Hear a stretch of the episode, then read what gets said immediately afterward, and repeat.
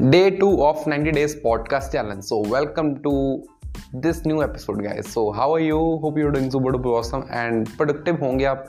मेरी तरह नहीं होगी कि आप बिज़नेस में फंस जाओ ओके सो एक फाइव एंड फाइव के रूल में आपको बताने जा रहा हूँ, थोड़ा सा डिटेल में समझाने जा रहा हूँ।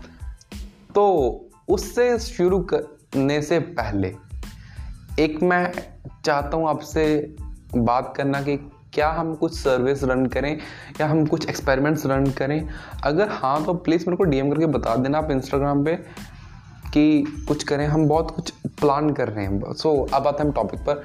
सो फाइव एंड फाइव का रूल क्या है? अगर कोई भी पर्सन कोई भी नेगेटिव थाउट कोई नेगेटिव कन्वर्सेशन या कोई भी कुछ भी नेगेटिव है कोई आपका विचार आ गया एकदम से क्या हम उसको कितने देर तक झेल सकते हैं?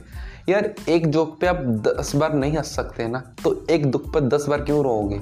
तो मेरी बात सुनो, अगर कोई भी चीज़ आपके लिए ऐसी, वो पहले बताइए ना कि पाँच सालों में मैटर नहीं करेगी। आने वाले पाँच सालों में बहुत कुछ चेंज हो जाता है।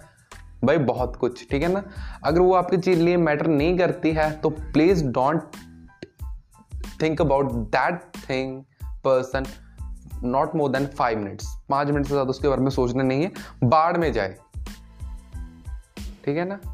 ये एटीट्यूड रखो, बहुत खुश रहोगे।